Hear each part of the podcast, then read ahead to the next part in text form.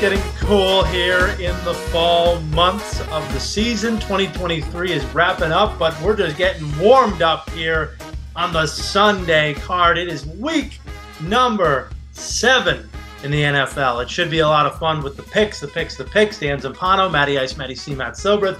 Lemon Pepper Lou Perricone is back, our esteemed producer, always looking great as usual.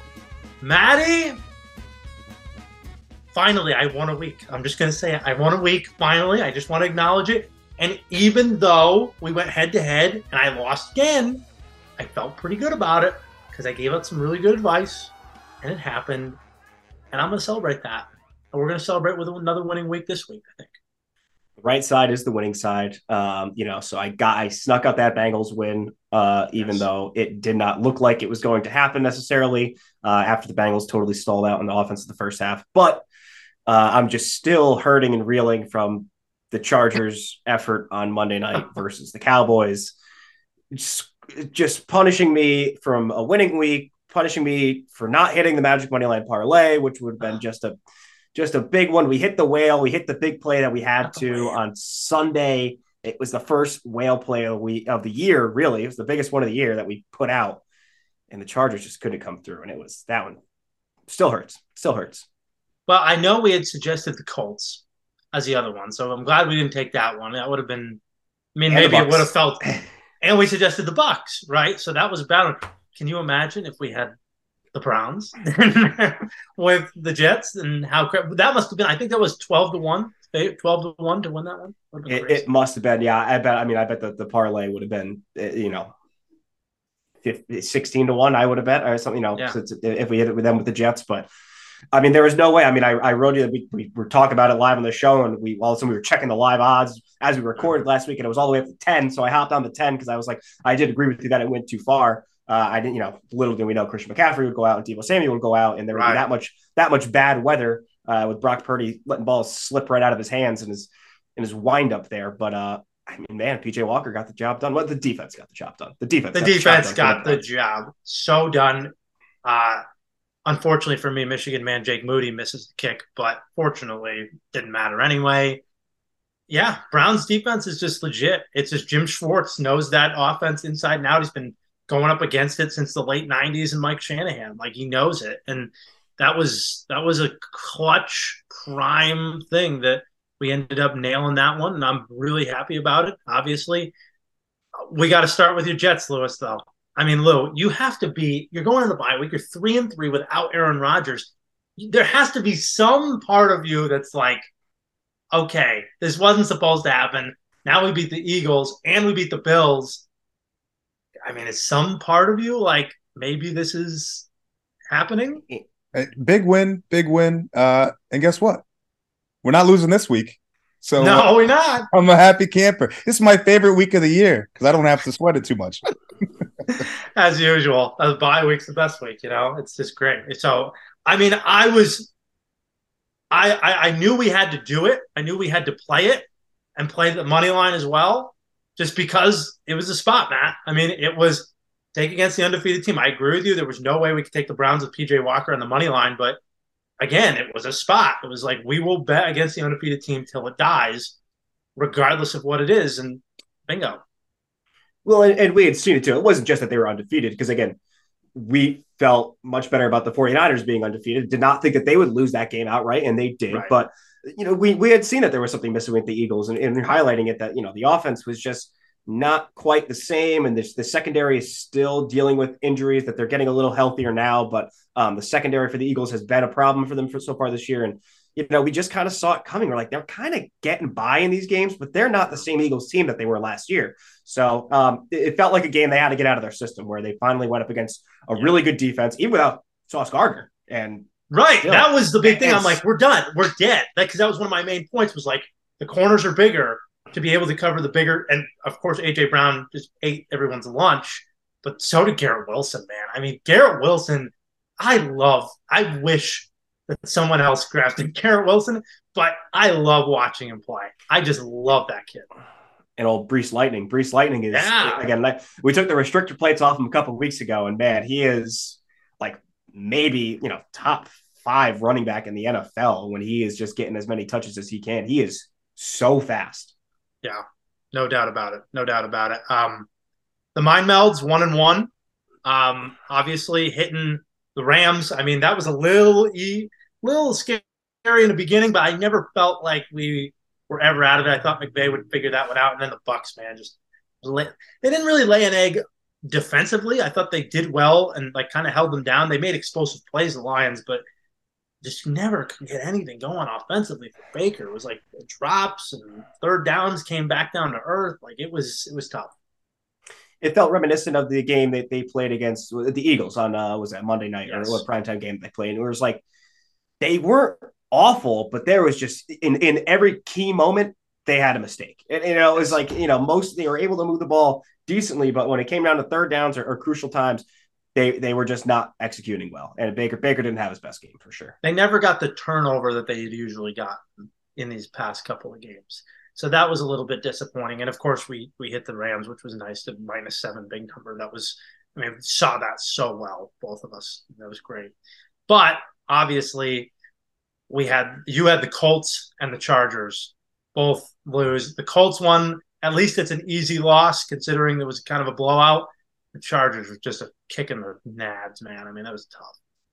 Yeah, I said the Colts was. I didn't have a ton of conviction on it. I was playing the spot, and now you know, first team to not be tied or trailing by three in the fourth quarter because I think they were up by like what two scores to start the fourth quarter of the Jag, and they didn't let it go. So, mm-hmm. um, no, that was a blowout. So we could we could throw that stat out the window as far as teams coming back from London now. You know, it's like it was a small sample size to begin with, and it's like yeah, this is why you don't rely on small sample sizes always, and in a small in a very niche thing that doesn't take in team to team accounts. And the, the Chargers, I, I, don't, I don't know, Dan. I don't know what's going to do it, but you know what? I took the Chargers at less than three points. You always got to take the Chargers in more than three points. Yeah. Always got to take the Chargers. It's very true. It's very true because it's like you know that they're going to be in a three point game. And the fact that that they, game was two and a half, it was just, yeah. They either win or they lose every game by exactly three. Exactly three points. There's no in between. There's no in between. I was telling you, I was just, we were talking about it before, and I was like, I was miffed about like Keenan Allen going out of bounds before the sticks on the last drive, but there were so many plays. But Herbert was terrible. I mean, it was a worst game. That was maybe the worst game I've ever seen him play. You just missed so many open throws, and even Dallas, though, Dallas just not taking points and going for it on fourth down, and then the Chargers going for it on fourth down. Like it was just a, kind of a dumb off. Yeah, honestly, we, we were texting during that game. We were like, this is just a battle of two dummies. Like it felt like McCarthy was trying to like we know Staley was doing his like typical Staley thing where he wants to be aggressive at all the wrong times and then be conservative at all the wrong times. And then McCarthy just felt like he like felt like he had to match or something like that. Like he's like, oh, I know this guy's gonna you know, really put his stones on the table and go for it here. And he was, he just doesn't. I don't know. I, I don't get his play calling at all. Kellen Moore, and it was it was so weird. To, the, the red zone, there was that one red zone possession that the Chargers had where they ran. Ekeler wasn't listening to Herbert call him in motion for yes. whatever reason. He was shaking Herbert off, and Kellen Moore is on the sidelines grabbing his head because I think Ekeler messed that up big time. Uh-huh. I think Ekeler is, is totally in the wrong for that. Then they run a wildcat play, and then they're so out of whack from running that play that they couldn't get to the line. They either had to take a timeout or delay a game on the on the third down because it was so screwy with what was yeah. going on. So that, no, you texted me. You texted me the exact order of this, and you said one wildcat run, two Ekeler shaking off motion from Herbert, mind blown. Three, get the ship play in last second, being so rattled from the play before. What a mess! like such a good text, like back and forth, and just saying that it was like it was great. So tough, brutal loss, man. But hey, you made it back on on the on the uh, on the Bengals. Which uh, you want to talk about brutal losses? Seattle yeah. in the, Seattle in the red zone in the second half made me want to throw up, me want to drive off a bridge, whatever thing you want to be able to say. Seattle had the ball four times inside the 10 and got three points. Have you ever heard of something like this? I mean, I I, it boggled my mind because I knew I was like looking at Geno Smith, like the guy is dancing. He has happy feet. He looks like Michael Jackson back there doing doing the thriller. I mean, he literally was so rattled, and and they had the Bengals' offense was not back. I mean, it wasn't back. It wasn't the first half. Second half, like it was completely figured out. They did nothing in the second half. It was so frustrating. No, the Seahawks defense looked good in the second half. Like as, as much as I was saying, I don't think they've been playing that great this year. They they stepped up in the second half, and if they play like that the rest of the year, they're Seahawks are definitely a team trending up. As much as they just took a loss, I feel like they're a team trending up for the rest of the season. I agree. I agree. Specials, Lewis. You know, I, I felt like you didn't. I felt like you know that was a little bit of a throwaway pick with the San Francisco 49ers. Like it was just like, yeah, they're going to beat them. I, you know? I thought so. And then McCaffrey and the, the team's banged up. And yeah. you're right, though. The Browns defense is really good. You know, it's uh, yeah. you you have it in the ratings. You know, as much as I go back and forth with you about the ratings and sure. like a little more eye test versus the stats, it's um, no, you're right.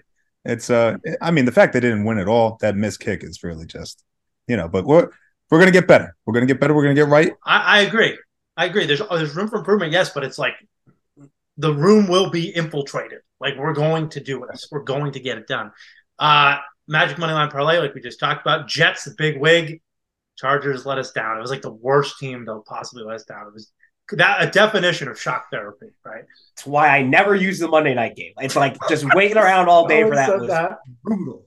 You said that as one thing, but under the weather, man, just keeps on rolling. Six and zero oh on the end of the weather.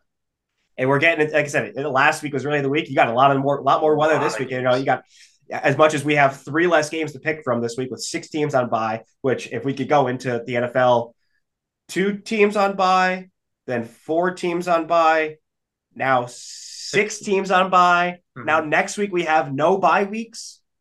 That's what crazy. are we doing? Yeah, we got to figure. What is going on? It's it's I, I, it's because the international series is is screwed up a lot of teams too. It's like teams can choose to take the bye if they want. You know, it's like what the heck. We got to go back to like two international games. I'm, uh, it's it's so it's getting annoying. too much. It's too much. Uh, so that is what ends up happening. Matt, I just want to talk about some trends really quick. Last week, week six, favorites ten and five for the favorites last week. Pretty good week for the favorites but the unders are what we need to talk about. 12, 2, and 1 in week six, the best week for unders since 1996. Can you believe that one? Here's a couple more stats. These came, Evan Abrams had some great stats this week. Actually, no. Last week was just the second time since 1994 that nine teams won games without scoring 21 points.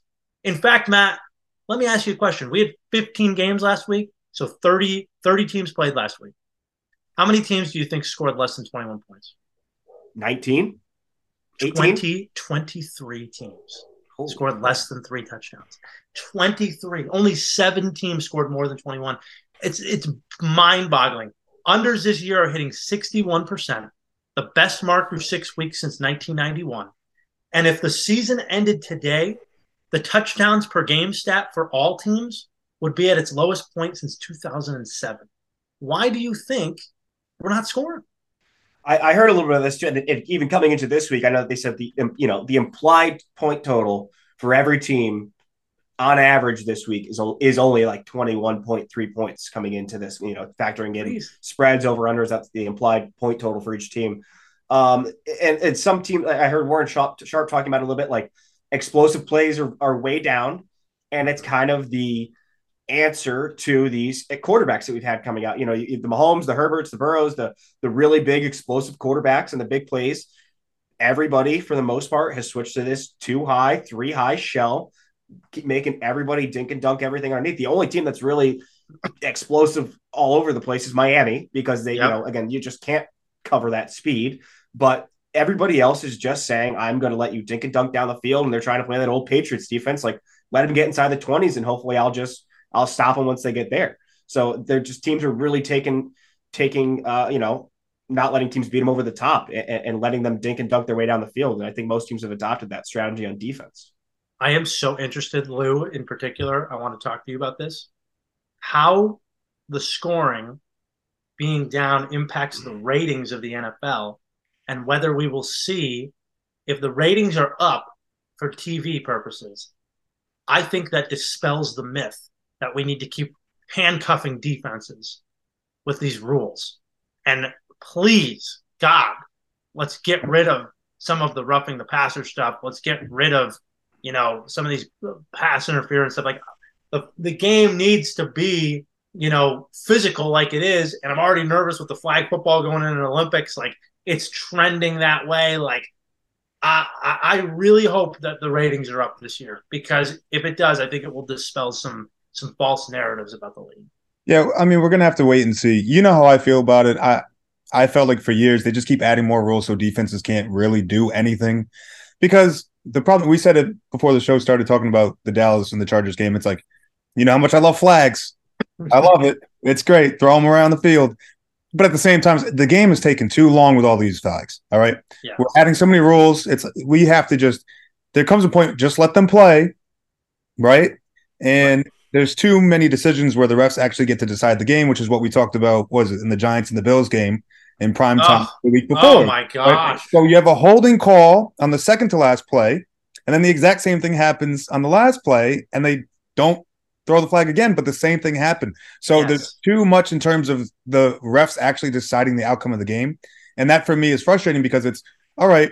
So the defense can't fully hit anybody anymore. And I understand player safety across the board. We talk about this all the time, how I think football is extremely dangerous. Um, but at the same time, like they're grown men, they're getting paid right. millions of dollars to be the American gladiators. Let them go out and play and just keep it consistent. That's all I right. want. I'd love to see at the end of the year or whenever you get an update on what the ratings look like. Um, I'm curious too, because points are down, defenses are flying around and yet we're still getting flags across the board. So I, there's a whole bunch of stuff going on. Patriots lost last week, but Jabril Peppers just laid an absolute wood hit um, just to cause an interception. I'm so fired up. Uh, uh, he lit Davante Adams up on that play. That was he absolutely smoked him and uh, knocked the wind straight out of him. Awesome, I loved it. Oh, that was football when football is football. Okay, you want to get to the picks, Matt? Might as well. And again, t- talked about the bye weeks. I mean, we, we are saying so we got six teams on bye three less games to pick from. Uh, yeah, obviously Thursday night game, you know, is is normal, but add in the backup quarterbacks. I mean, even oh. if you're if you're including backup quarterbacks from like the start of the year, which would include like Zach Wilson, uh, Joshua Dobbs. Uh, let's see, Raiders, Bears is uh, is a Tyson Bagent. going to be they're going to be they're going to both be with backup quarterbacks. Yeah. Um. It, Trevor Lawrence actually Thursday night as we record is Trevor Lawrence going tonight? He might. It sounds like he sounds like sounds like he might play. No. Okay, so he he's in. Um. But there's a ton. Tyrod a ton Taylor. Tyrod Taylor. Tyrod Taylor's going to be back in again this week, we believe. So, uh, man, just a slew of injuries. So we are we're walking through a minefield this week. It feels like absolutely brutal. Here are the records. Last week I went three and two. Uh, Matt went two and three. Lou oh and one week, lose two, five and one. Matt is 16, 12 and two. I am 14, 15 and one, trying to get back above 500. Under the weather is six and oh, baby. And the Magic Money Line parlay is one and five, but it's only down 0.9 units. So I feel still good. We're still, as long as we get one in the next couple of weeks, I think we'll be solid. All right. Uh, since I won last week, it's time for the pick of the punt. Matt, I gotta be selfish. I gotta, I gotta pick. I'm sorry. I just, I, gotta I know. I, I, expected I nothing else. You're like, I want that ball. I want the rock. I want the, I want the rock. I need to attack the board. It worked last week. Let's do it again. Uh, speaking of last week, there's a principle I think that you can't get too high or too low. Uh, you know, when a team is down or a team is up, just because you run ashore one week doesn't mean we stop looking for buried treasure. Fire the cannons one more time. Let's go. It's bounce back week for Baker in his second straight home game. That should allow the Tampa defense to win this game. Less mistakes. Is that a little, not a little, this is an easier defense to deal with. I'm not saying Atlanta's defense is nothing, but this is an easier defense to deal with. I think Tampa's not going to want to run the ball. Tampa's minus two and a half, by the way, against Atlanta at home. Tampa Bay's not going to want to run the ball. They're going to want to throw it all over the Atlanta secondary. That personally, I think is over over inflated. I think they're a little overrated. They haven't really played particularly well. Particularly the red zone has been a problem. A lot of that having to do with their lack of pass rush. Atlanta is third in the league in pass and pressure rate. They're really good at hurrying the quarterback. They're one of five teams with 10 sacks. They can't get to the quarterback. And one of the great things that Tampa does is they roll Baker out and they never let him get sacked. Tampa's given up the least amount of sacks in the league, and they're sixth in the league in pressure rate allowed because they get Baker out in space. Atlanta's pass defense numbers are somewhat inflated. Their marks in, are are good in opponents' completion percentage and passing yards per attempt, but they've in terms of opponents' pass play percentage, they place the ninth fewest pass plays by percentage in the league, and they give up in terms of touchdown pass percentage the second most touchdown pass percentage, and they're 27th in opponents' touchdown passes per game. So as good as they are, kind of between the 20s, they're giving up a lot of touchdown passes. They're not facing a lot of t- they're not facing a lot of passes in general. But where Atlanta will struggle here is offensively because they continue to turn the ball over again and again. Outside of the San Francisco Minnesota game, this is the biggest discrepancy of turnover differential on the board this week. Tampa is a plus six in turnover differential. Atlanta is a minus six in turnover differential. They do not get the takeaways and they give it up too much because of Desmond Ridder. He plays from behind. Their pass attempts. Matt, look at these stats. In pass attempts, they're 14th in the league in overall pass attempts. In rush attempts, they're seventh in the league. So they're they're doing a bunch of plays. They're running a lot of plays. They're 30th in points per play. 30th. And they run some of the highest amount of, of plays in the league. And they play from behind. Desmond Ridder, first half, first half uh, has just been terrible against the spread, yes. But look at him in his career in the first half, this is the amount of points that they've scored in the games that he started in the first half. Three points, nine points, seven points, 10 points. God bless him, he got 14 points in one game. But these are the last five games. Three points, three points, zero points, seven points, and 10 points last week in the first half. They play from behind. You can't play that way. And I love Tampa coming back home after losing last week and getting right this week. Give me the Bucks. Hoist the Jolly Roger, minus two and a half. Yeah, I was back and forth on this game. Um, first initial lean was the Bucks. Then I'm thinking Atlanta divisional dog on the road again, just trying to find just trying to find an ugly spot here this week. Um, but I, I, eventually I just stayed away. It's not even in my I, Tampa. I think may, Tampa's in my leans, kind of. I guess it's a fringe play for me. Um, you know, I think it's a good spot to fade Ridder as well. Uh, as much as he's had all the turnovers, he's got two 300 yard passing games in a row. And I think that's a great time to get off of Desmond Ridder because I don't think that we're going to see that again out of him. So, uh, and not for nothing, Atlanta. So we know they want to they want to run the ball, um, and that's kind of where the, you know Arthur Smith is is making his bread and butter here. But they have not been good. They just have not been very efficient running the ball. The offensive line isn't blocking all that well, um, and and they are really weak at defending the pass too. So I think as long as Baker can get the ball to his receivers, um, they will be there to make those plays. So I, I, I like where you're at here. It Tampa's a borderline lean for me. Yeah, yeah. Didn't Atlanta last week outgain Washington by like 200 yards or something like that, and still lost? Like, just I can't get I can't get there with them. Just cannot do it. Number five. Number five. All right. So my my first two picks that I'm going to give out here are just we're throwing darts at the wall here. We're taking, we're, we're going for it. And I hate this moved 30 minutes before we started recording. Oh. But we're going to take the Chicago Bears and Tyson Bagent plus two and a half points against the at home against the Vegas Raiders. Now this line moved because Jimmy Garoppolo was just officially ruled out for Sunday uh, because I believe I mean they, they, took him straight to the hospital after the game last yes, week, you know, to get evaluated for you know I think making sure he's, he's got no internal bleeding or anything like that for for the injury that he took last week. So uh, he was just officially ruled out, and that's why this line ticked down a half of a point. I had them at three, them at three all week. Thirty minutes before we record, they go down to two and a half. So I will have to eat that one and wear it. But uh, again, I just think that this is two teams playing with backup quarterbacks that are both even fully healthy, are bottom five to 10 teams in the NFL. And I will take a home dog, which I was catching three in my notes, but catching two and a half. I will take them. Hopefully, you know, Raiders playing outdoors.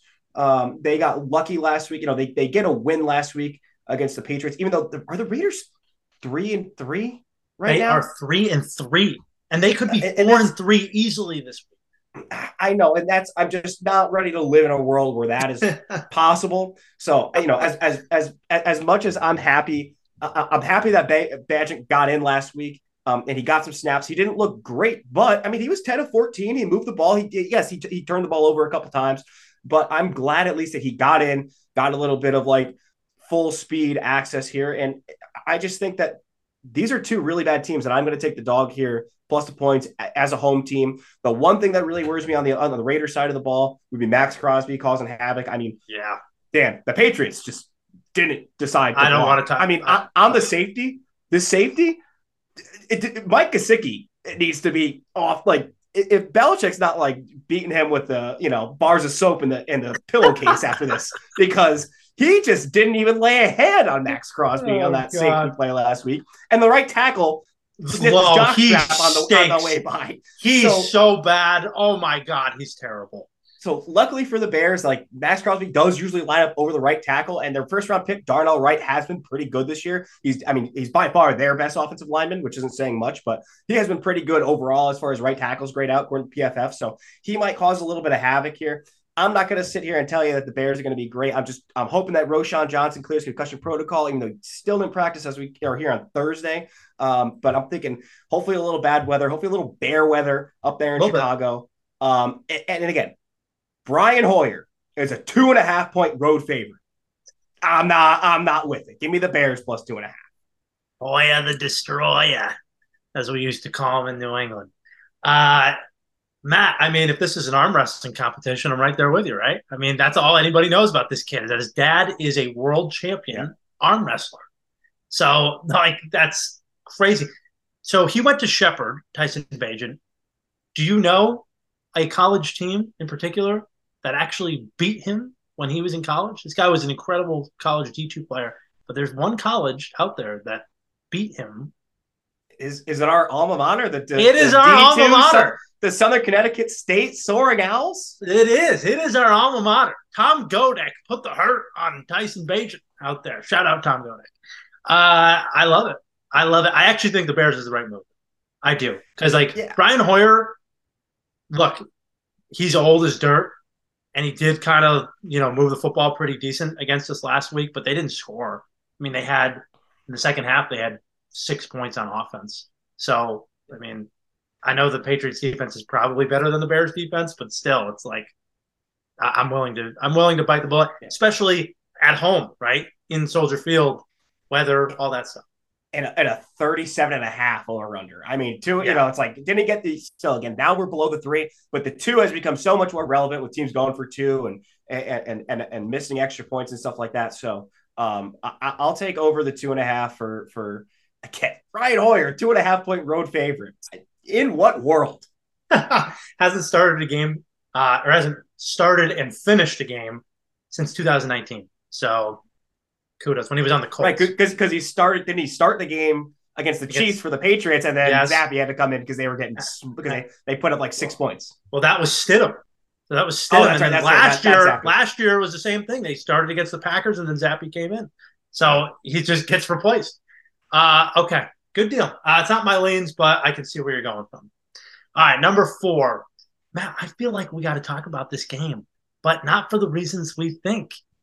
We're talking all the love in the world for one team, but we need to talk about the unspoken. We need to talk about how good this Ravens defense is. We really do. Because I really like them. I'm taking the Ravens minus three that's where I'm at this week. I'm fading the Lions. I know I really like the Lions. I know I've been saying they're the second best team in the NFC, but we have to take the Ravens in this spot. Let me give you some stats on how good the Ravens defense is. They're sixth in opponent's completion percentage. They're the number one team in defensive yards per attempt. They're third in defensive passer rate. So their pass defense is next level. The Ravens are last in the league in hurry percentage, but they are tied for first in sacks. I don't know how that's possible, but they only get hurries on 2.4% of, the, of their of their pass rushes. Yet they have 24 sacks. I just don't I don't understand that's like ridiculously insane. Teams are not getting to the red zone against the Ravens. They're tied for seventh in opponents' red zone attempts. And even when they do, they're the second best red zone defense in the league.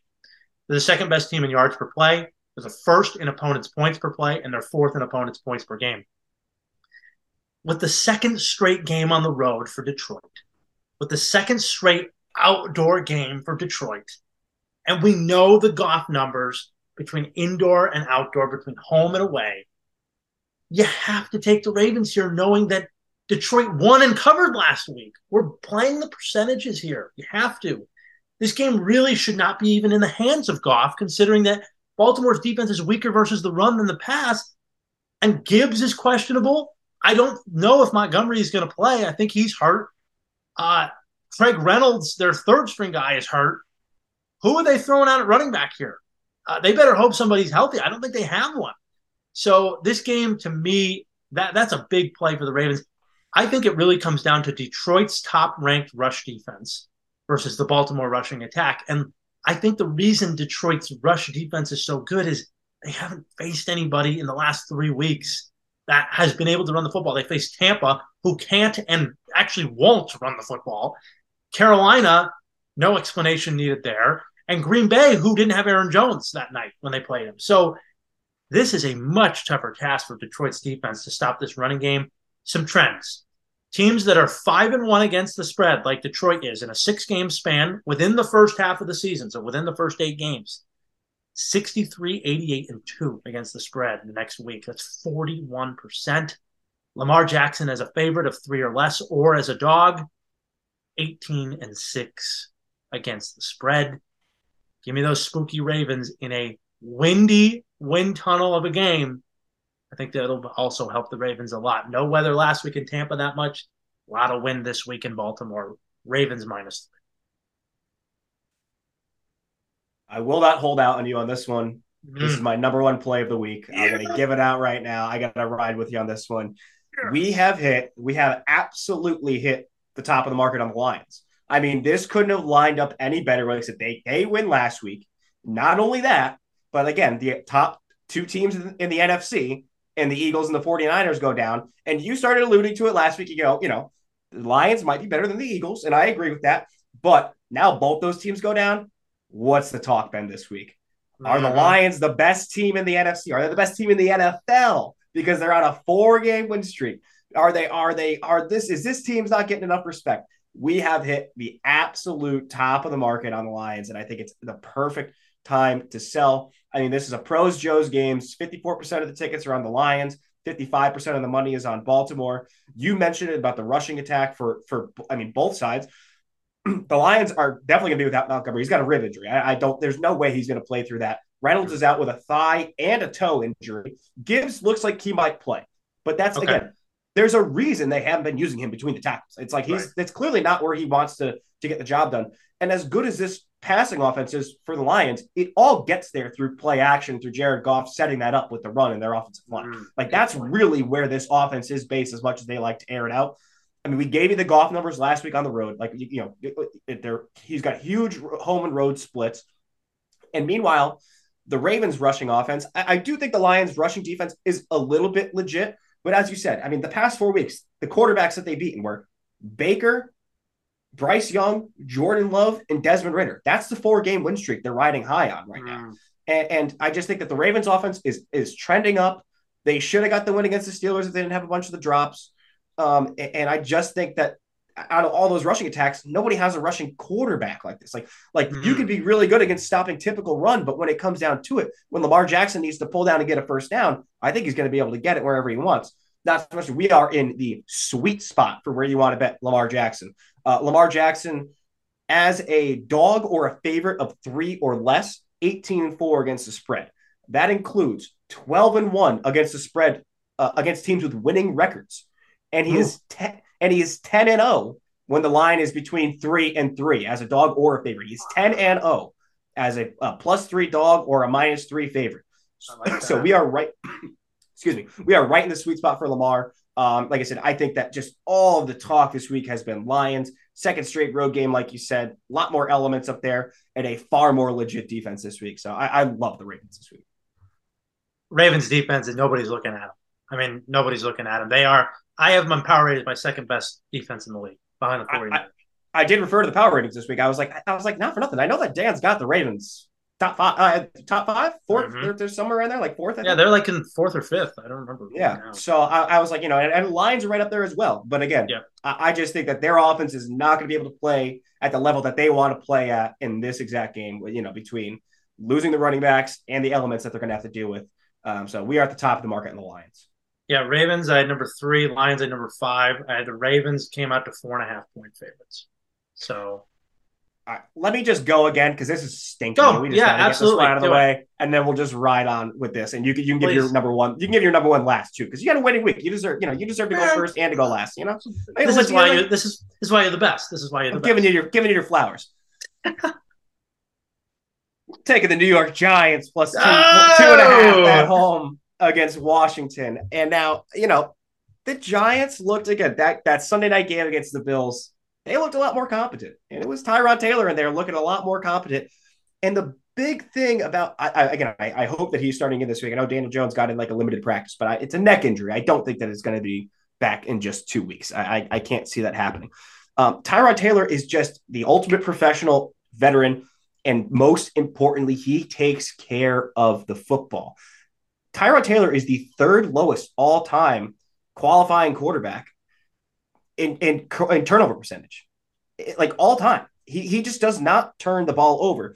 Not to mention, I think this is a great matchup just for the Giants have, have been improving. Daboll is making changes to this team and making changes to their defense. They swapped out the rookie uh, the rookie nickel corner that they had in there. I forgot his name. I forgot to write it down, but they had a, a rookie nickel corner in there that was giving up 17 yards per target. That's not Dave Banks. Yards. No, not Banks. Banks has been playing really, really well. He's playing As. I was also going to say too. If we want, if we want to compare we want to compare the first round quarters of these two teams. Please go ahead. Deontay, Deonte Banks is playing great, and he's had to go up against the likes of.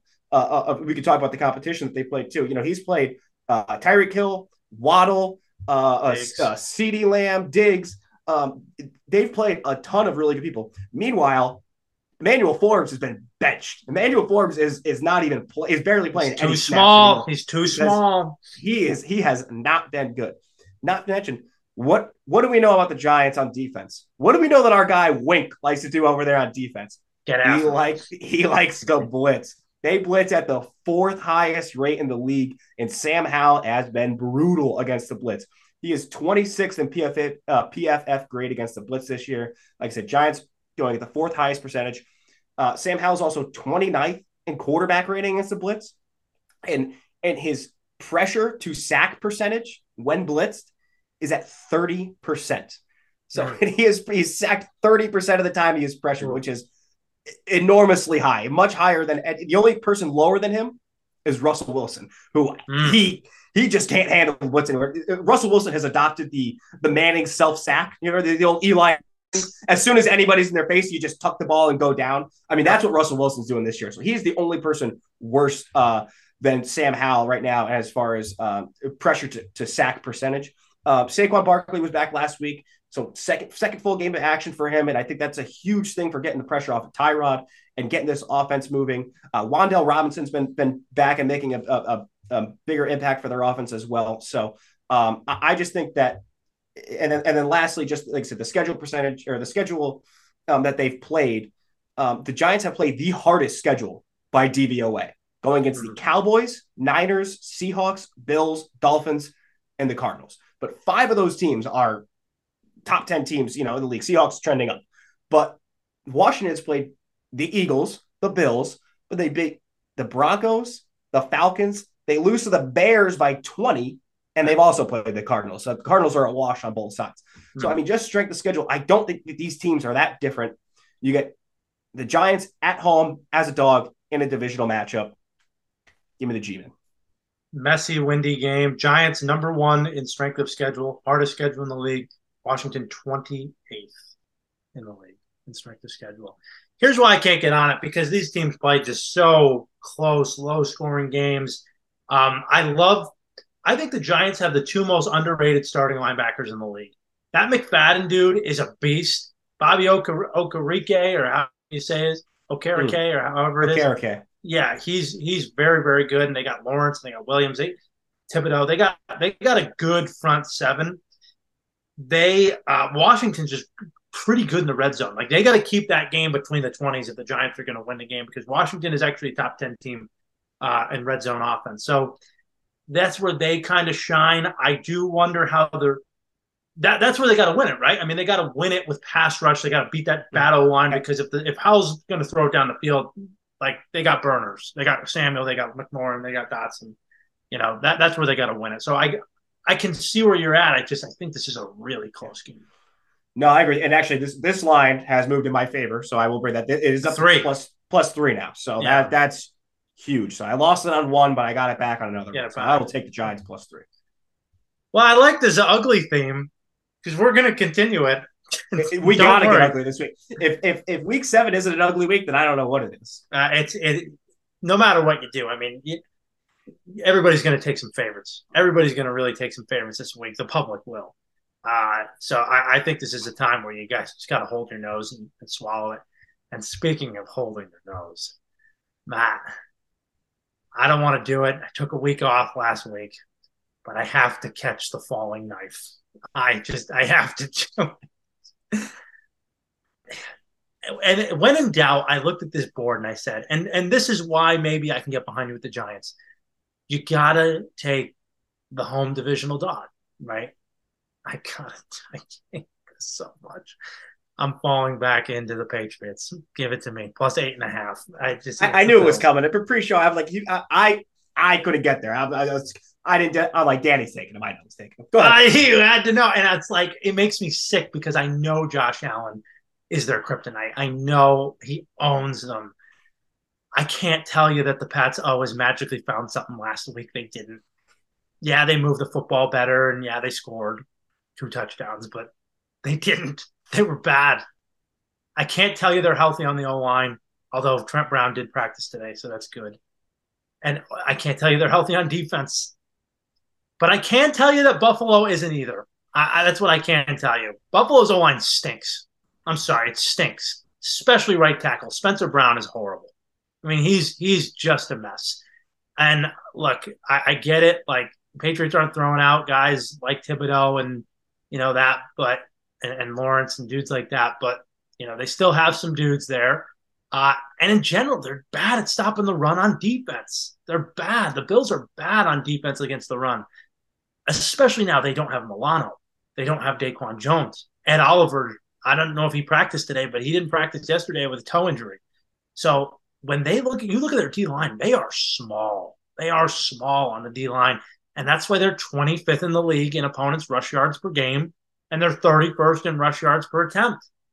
New England has to run the ball. So please, please, can we stop getting out of shotgun? Can we please go back under center? Please, can we do that?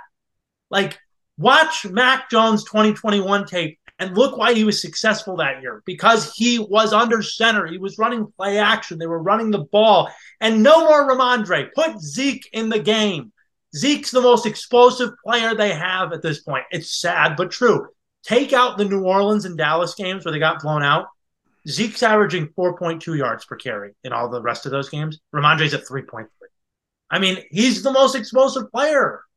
Come on now. We've got to make the change.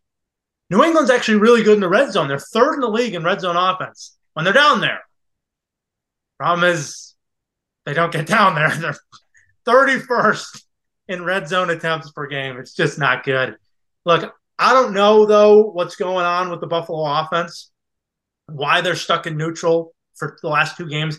Do you realize the last two games in the first three quarters of both of those games, they put up seven points and seven points in the first three quarters against Jacksonville and in the first three quarters against the Giants.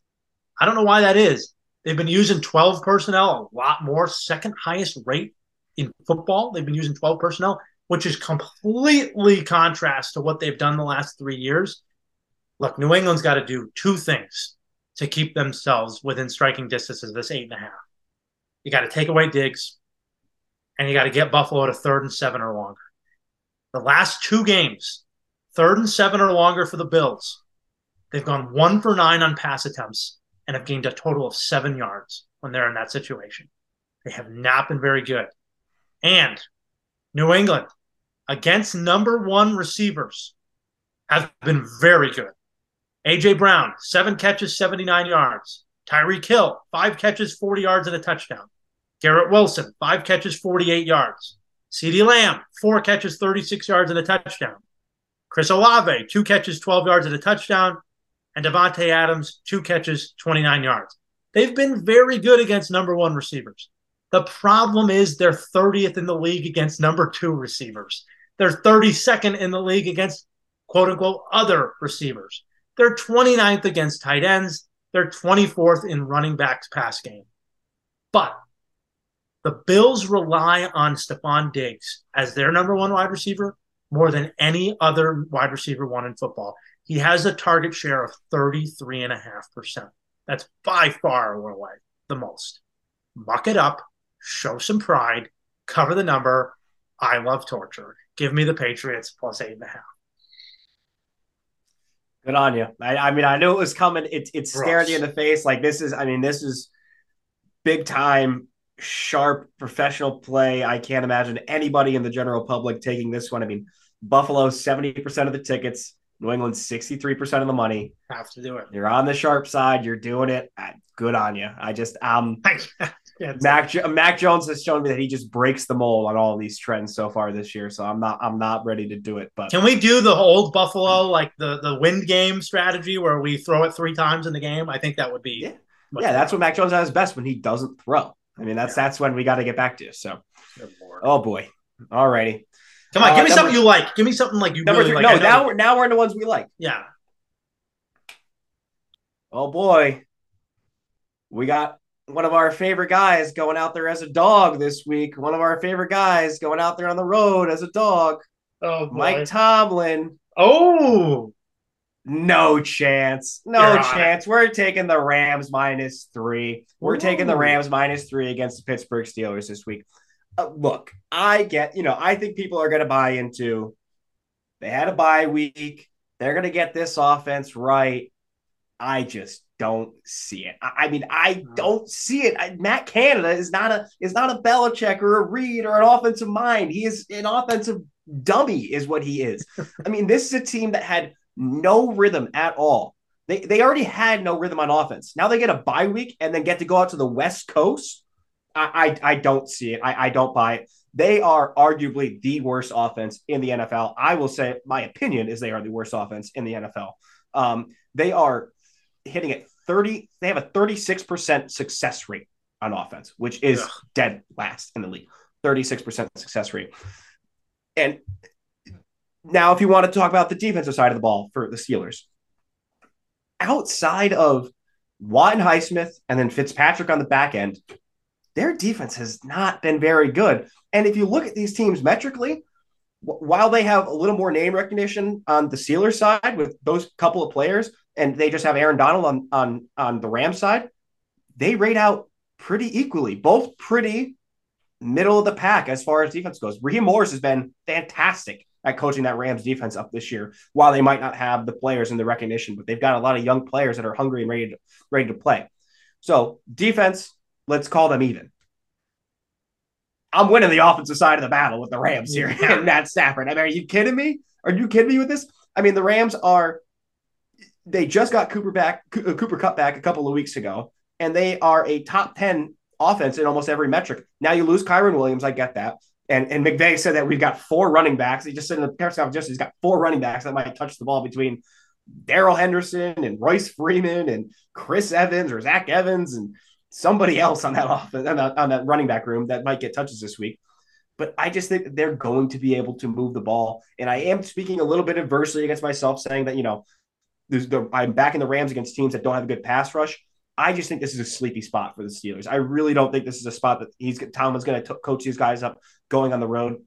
Not for nothing. And then the Rams are eighth in explosive plays again with just getting Cooper Kupp back. Pittsburgh is allowing explosive plays at the eighth highest rate. This is a play for me that I just think that this team is so much better than the other as far as the Rams go. Um, the Rams go up 14 nothing in this game.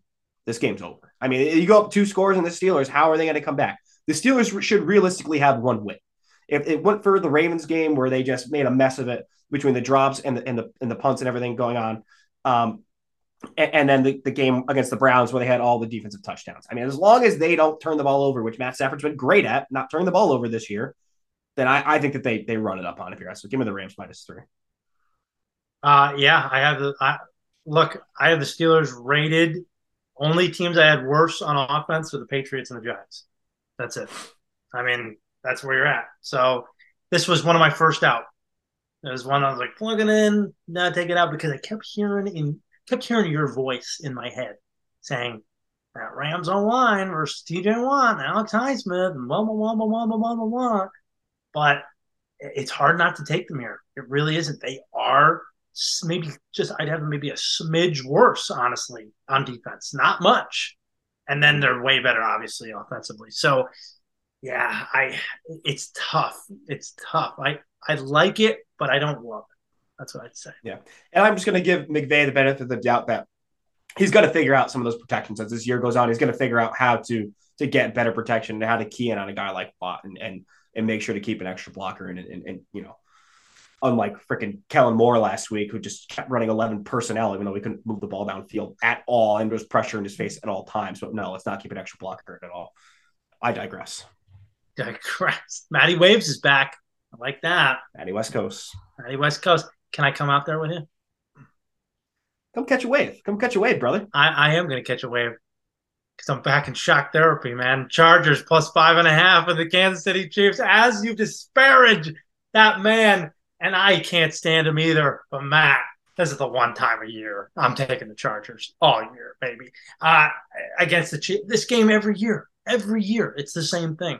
The Chargers are not afraid of the Chiefs. Every year, it's going to be right down to the wire. Uh, this was the game that Herbert got hurt in last year. You know, got his ribs rocked, and they had that 99 yard interception for a touchdown that cost him the game. Like, there's not a ton of stats to give you here because really what one team does well on offense, the other team does well on defense. Like, like there's a stat here: Chargers are the second best team in pressure rate allowed. Kansas City is the second best in pressure rate. Like that, there's so many stats where they mimic each other. But here's the one that they don't. The one thing the Chargers do well, Kansas City doesn't. Chargers get takeaways. Kansas City gets takeaways too, but they give up the ball. Mahomes is throwing up way too many interceptions. Seven interceptions so far this year. Kansas City is a zero in turnover differential. Chargers are plus five. Chargers are getting more opportunities and not giving it away. You've been concerned all year about the Kansas City receivers. They lead the league in drops, 15 drops by those receivers this year. If the Chargers want to win this game outright, it's got to come when Mahomes is on, on third down. The Chargers are really good on third down. They're tied for fourth and third down defense, but the Chiefs are third and third down offense. So that's where the battle must be won on that third down, get him off the field. I think the metrics being just ultimately similar and the lack of fear that Herbert has of this team, it's too close to make it five and a half. The numbers for Herbert are too good. Five and one against the Chiefs all time against the spread. 12 and 7 as an underdog overall in his career. 7 and 0 as a dog of 5 or more. He's one of 3 quarterbacks in the league with 150 pass attempts and two touchdown two interceptions or less. Surprisingly, the other two are Purdy and Stroud, unbelievably. And Matt, you know, as Taylor Swift would say, he never misses a beat. He's got lightning on his feet. And that's what they don't see so about that loss to Dallas on that Monday night loser, just shake it off, man. Give me the Chargers plus five and a half against the Chiefs. You know, Dan, if I was if I was a weaker man, I would sit here and I would again. I I, I got swearing off Kellen Moore now. Last week is last week. This week is this week. We have to oh. put our losses behind us and we have to get more shock therapy. That's the first thing I wrote in my notes here. As I said, more shock therapy, Danny. More shock therapy. Got to take the Chargers. Again, my critical mistake was taking them under three points. What am yes. I thinking? What am I thinking doing this under three points? I, I, I love this. I mean, you have to get on this spot every year. The one thing that worries me is that the Chiefs' defense is the best we've seen it in this matchup. That scares me. Mm-hmm. But as you mentioned, how good he is against the spread. I mean, the you know the Chargers are two and four straight up against the Chiefs since 2020 when when Herbert in, in, came into the league. Their four losses are by three, three, three, and one overtime loss of six, which you know was tied in the fourth quarter and could have easily just been a field goal game or could have been a yep. field goal to win the game. So it should be just three across the board here. Um, not to mention, like I said, the Kansas City receivers, they're not going to be without Justin Watson, who's been their field stretcher. And, mm. you know, MVS is just out there just killing grass, as Steve Smith likes to say. He, he's just running routes, not getting any targets. He's just out there killing grass. Um, and not for nothing, Kansas City, middle of the pack in red zone percentage this year. Like their red zone touchdown percentage hasn't been good because again, you, you get down there, you take care of Kelce and you account for the running backs. The wide receivers aren't much of a threat. Throw out, throw out the, the old adage of Andy Reid with extra time on the uh, uh, extra time to prepare. Mm. Andy Reid with the Chiefs, 10 and 13 against the spread with nine or more days to prepare, four and seven with Mahomes in those spots. So that's an old adage that we could throw out the window. And they just give you the divisional divisional road dogs versus a home favorite that's covered four of their last six are hitting at 61% over the past two decades. We already know that Mahomes is not as good of a favorite of over three points. His against the spread record is not very good there. And again, just divisional underdogs in any situation, divisional underdogs are 60 games above 500 in the past decade. So mm. we got it. Last week is last week. This week is this week. Give me the Chargers plus five and a half. We are throwing out divisional dogs like it's candy this week. You in an to. ugly in an ugly week, what else am I going to do? Like, where else are we going to go besides back to just home cooking? Put the stew on the put the stew in the pot and put it on there. I'm, I'm coming home. Warm me up a little bit. Love it. Chopping up celery and carrots in that stew, baby. I love it. All right, number one. This is my number one. Yeah, this is my number one. Unbelievable. Matt, let me tell you something. You've been in a relationship, right, for a long time. Yeah. Yeah, yeah, yes, sir. Yeah, pretty long term relationship.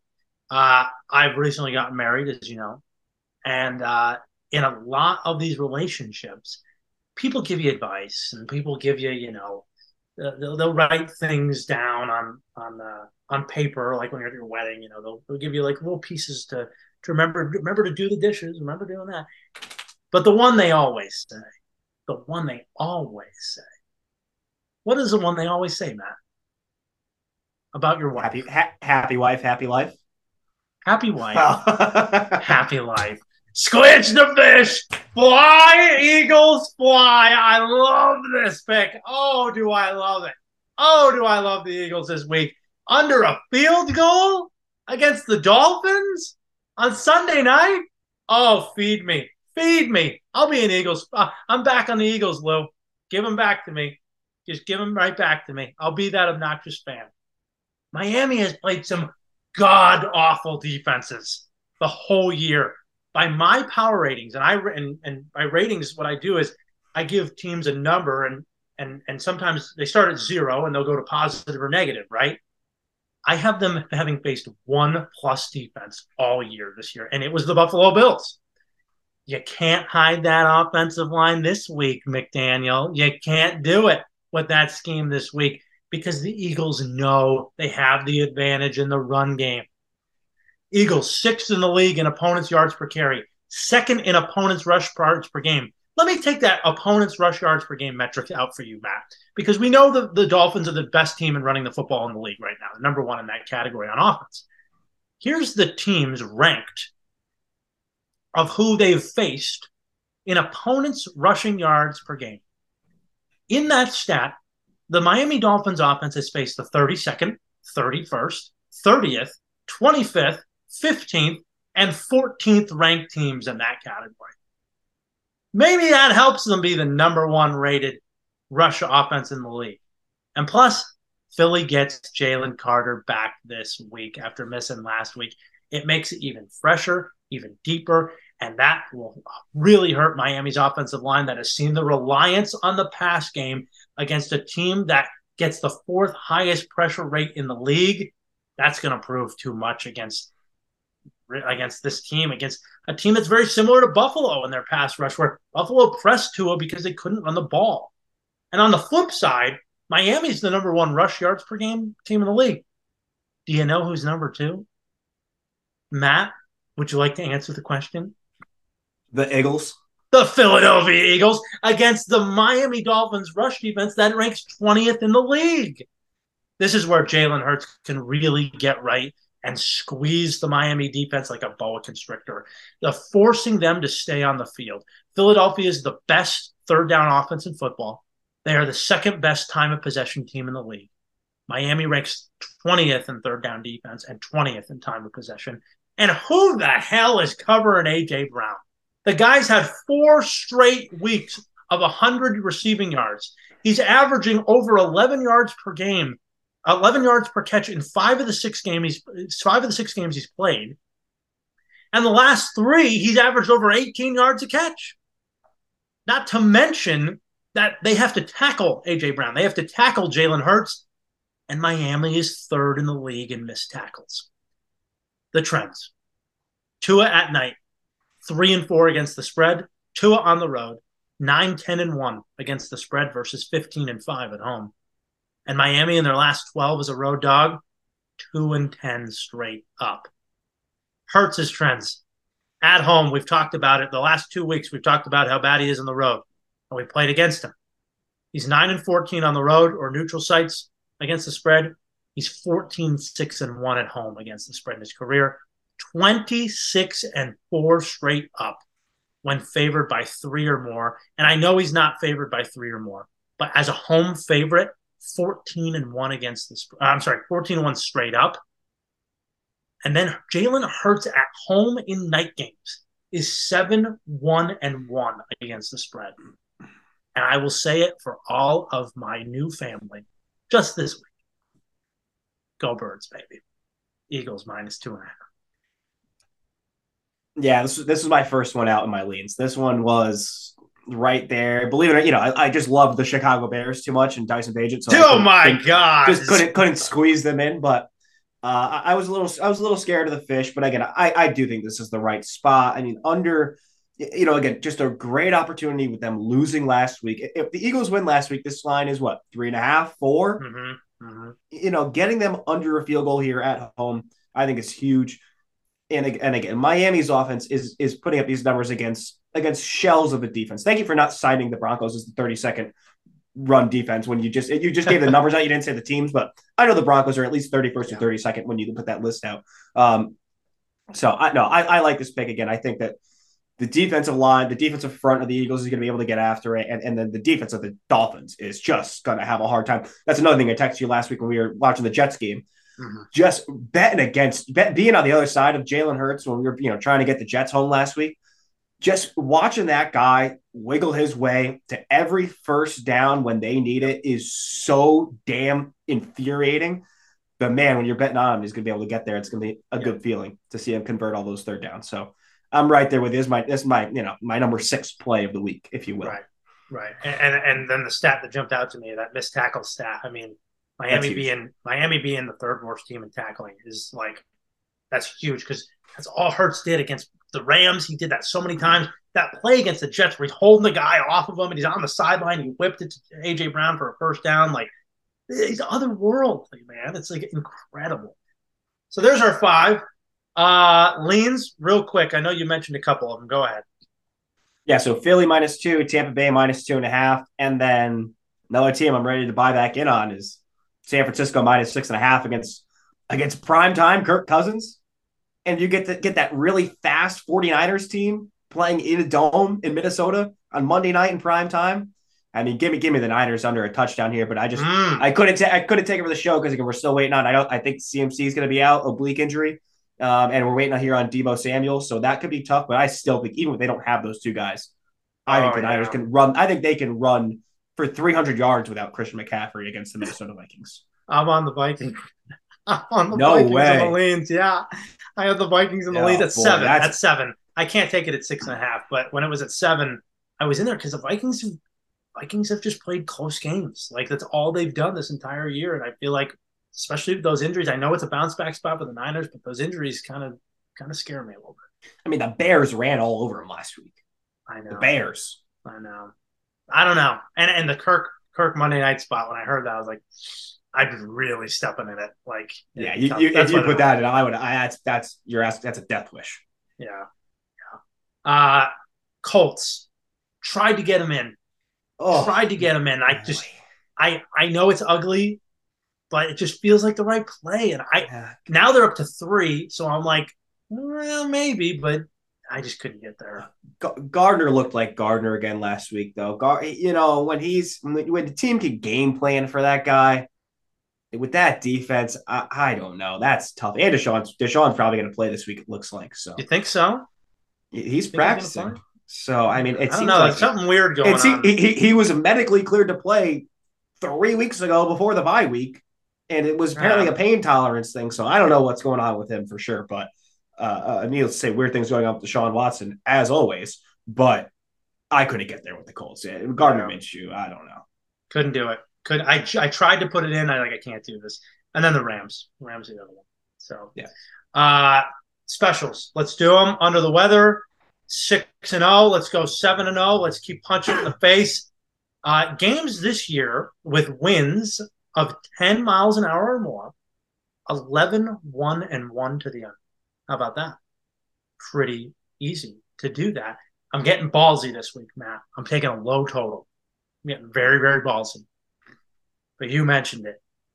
Those two teams you're taking one of them you total i mean one of them you're taking and, and these two teams stink. Taking the under 37 and a half in, in east rutherford. Give me the giants and washington. Uh, it's going to be a gross game. 56 degrees mostly cloudy. Winds 10 to 20 miles an hour. 17 mile an hour wind sustained. Two of the last three meetings of this game have gone under this number the only one that went over of the three was a tie last year it was 20 to 20 uh, four of the last six in new jersey have gone under this number and here's a fun little stat special teams these two teams are the 28th and 29th ranked teams in field goal percentage made. In that building, I'll take a shot. Low total. Liked the Lions Ravens one at 43 a little bit too, but thought those teams could pop. But I like the Giants and, and Washington to go to like a 16 13 game here. So I'm going to take the under 37 and a half. Yeah, no, I mean that amount of win. I mean those teams are going to miss field goals left and right. I, I no no doubt about it. I, I- I can get that. I mean they're all low this week. I mean you you weren't. I, I don't think there's anything above like 46 this week. So or Yeah. 40, 48 is the highest in the in the Chiefs. Or no, sorry, 52 in the Eagles and Dolphins, which that that actually feels crazy. That, feels could like be an under too. That's that feels like number. it's way too high. But um, Yeah. you know, if the Eagles could also run it up on them and get you know put up a ton. So No Um. Make some right. magic. Let's win it. We got to win it this week. Come on.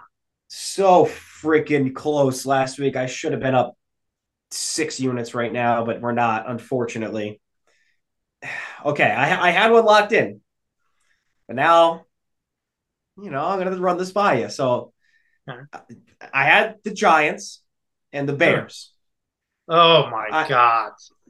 but what do we think about taking out the Bears Yes. and sneaking in, zap me to life?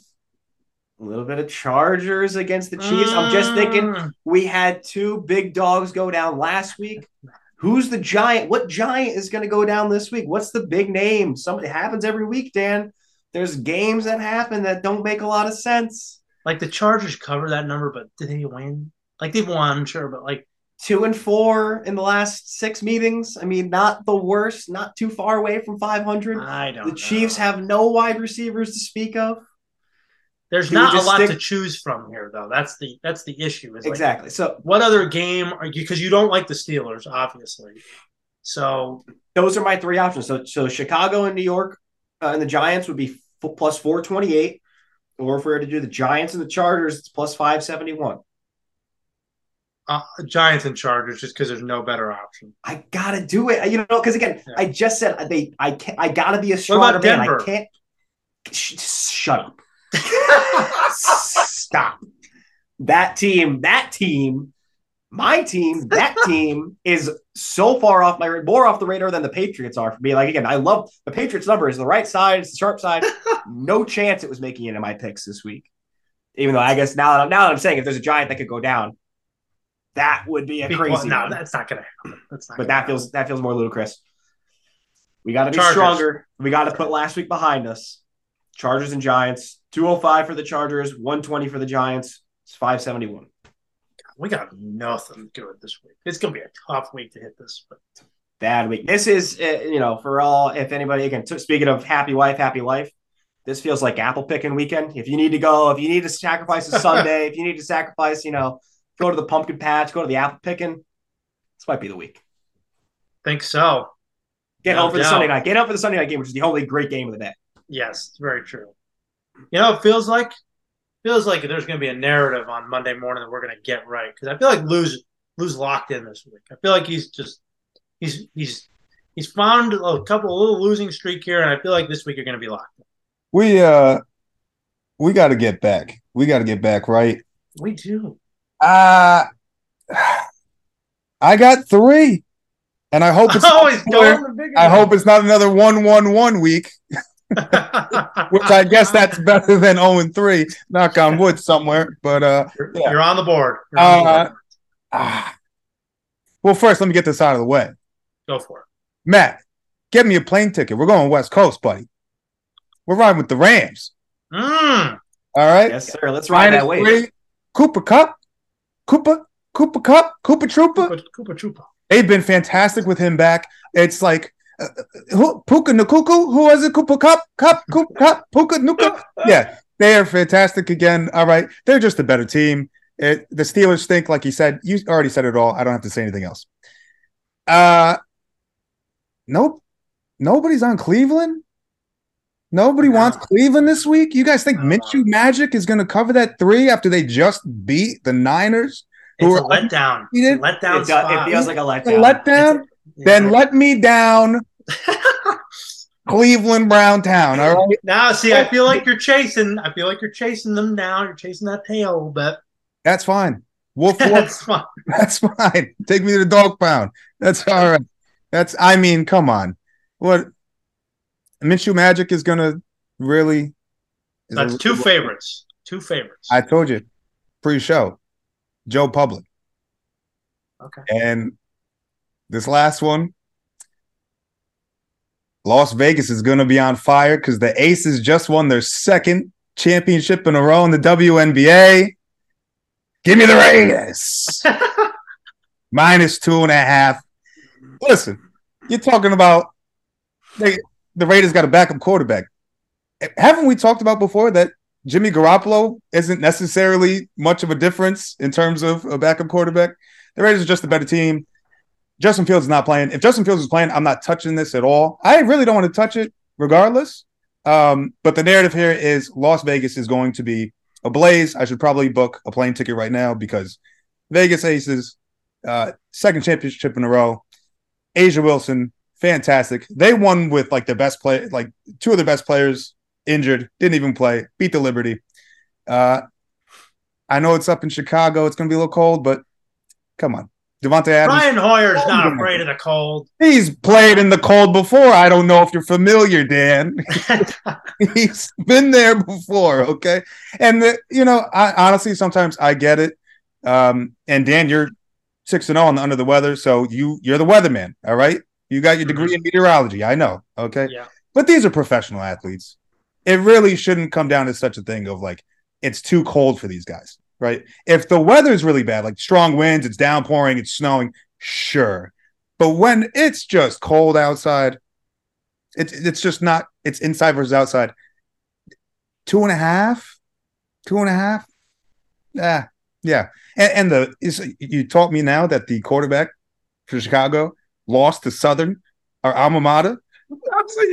I knew it was over by then. Like, I, I had I had it question mark, and then I heard that I go, get out of town, get out of here. There's no way we're not doing it. So that's um that's it. We're hopefully uh not a one one and one, but hopefully not worse than that. So that's your bet the I can't. I, I can't believe you have. I mean, like, I can't believe you have the Bears now. Like with Tyson Bagent, like, like that's so hard The game to go into. Just no with uh, like Hoyer. Yeah, he's old, but like he was moving the ball. Even Aidan O'Connell, like that dude was good. Like he he's been playing good too. The rookie, if they put him in there, like not. He in was the preseason, horrible. in the preseason, he was fantastic. Now he's going up against basically the same thing. Damn, damn. Um, look, high variance game. That's a high variance game. That's all that is. is. It's tough. Winds of uh, 10 to 15, 10 mile an hour winds, 55 degrees, mostly clear. That's the Oh, that's that's not. What's the difference? We Yeah, can go not do that that in the bad. backyard right Uh, now. I need more bear weather. I need more bear like weather. yeah. That's a little bit easy for Vegas. I like the Vegas Aces play. I kind of like, kind of like that. no, I have to pick a narrative. Uh, Yeah. You know, it's it's I gotta basically throw the stats and metrics out the window, and I have to find a narrative. Okay, so but I love it. hopefully Vegas is they burn it to the ground, uh, and then they build the new. Just put up more new casinos because they got enough room out there. So yeah, They do. That they do. Uh, okay. That's it. And that's all. Maddie, you want to run it down for us? Let's run it down. We got hand and arm wrestling match. We got Tyson Bagent going against the Southern Connecticut Owls. I mean, the Raiders plus two and a half. Uh, Giants plus three at home against the Manders. Uh, the Rams minus three at home against the Pittsburgh Steelers. Uh, the Los Angeles Chargers plus five and a half against the Kansas City Chiefs, and Baltimore minus three against everybody's favorite Detroit Lions. And the Magic Money Line parlay is Chargers and Giants. Fire the Cannons, Tampa Bay, minus two and a half is number five. That's our pick. Baltimore, minus three in the mind meld against the Lions here. Uh, I love torture, catch the falling knife. New England plus eight and a half against the Bills. We have to be at rock bottom.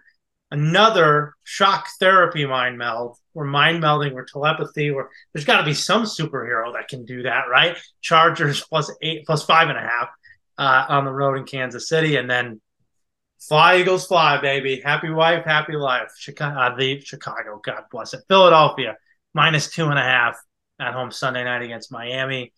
The under the weather is Washington at the Giants under 37 and a half. And the bet the narrative, the triple bet the narrative, the triple favorite public bet the narrative. Rams minus three, Browns minus three.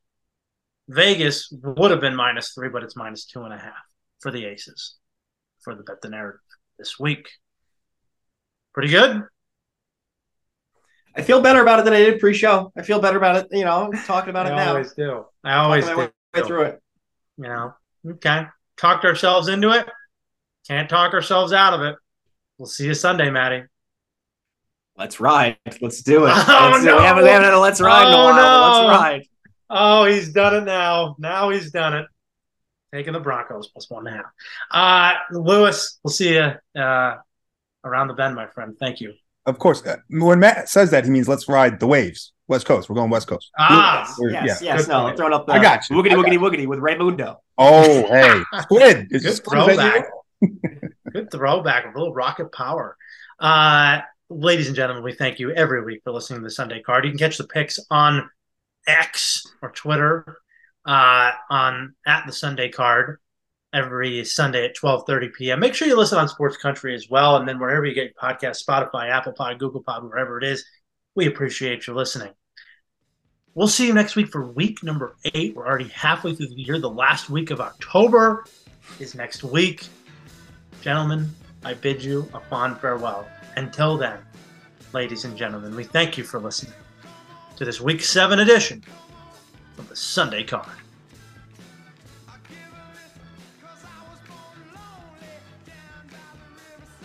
The Sunday Card Podcast is co hosted and directed by Dan Zampano, co hosted by Matt Silbreth, and produced by Lou Perricone. You can listen to The Sunday Card on Spotify, Apple Podcast, Google Podcast, or wherever you get your podcasts. Also, listen to us on Sports Country Radio at sportscountry.net at 11 a.m., 3 p.m., and 5 p.m. on Saturdays, and again at 11:30 a.m. on Sundays. Follow us on Twitter for all of our picks throughout the regular season at the Sunday Card. And remember, if you have a gambling problem, call 1 800 Gambler. That's 1 800 Gambler.